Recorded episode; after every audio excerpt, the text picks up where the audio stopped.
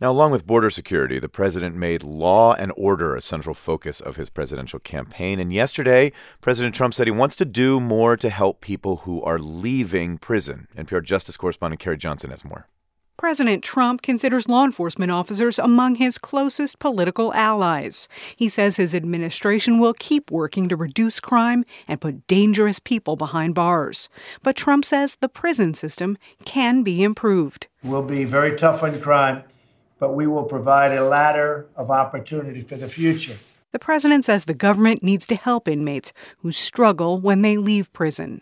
The numbers are stark. About two thirds of the 650,000 people released from prison every year are arrested again within three years. We can help break this vicious cycle through job training, very important job training, mentoring, and drug addiction treatment. White House aide Jared Kushner, whose father served prison time, has led the way on these issues for months. But Congress has failed to act on broader measures that would cut prison terms for drug offenders. And it's not clear lawmakers will want to address the issue in 2018, a midterm election year. At the Justice Department, Attorney General Jeff Sessions has been reluctant too. In the U.S. Senate, Sessions supported stiff punishments for criminals.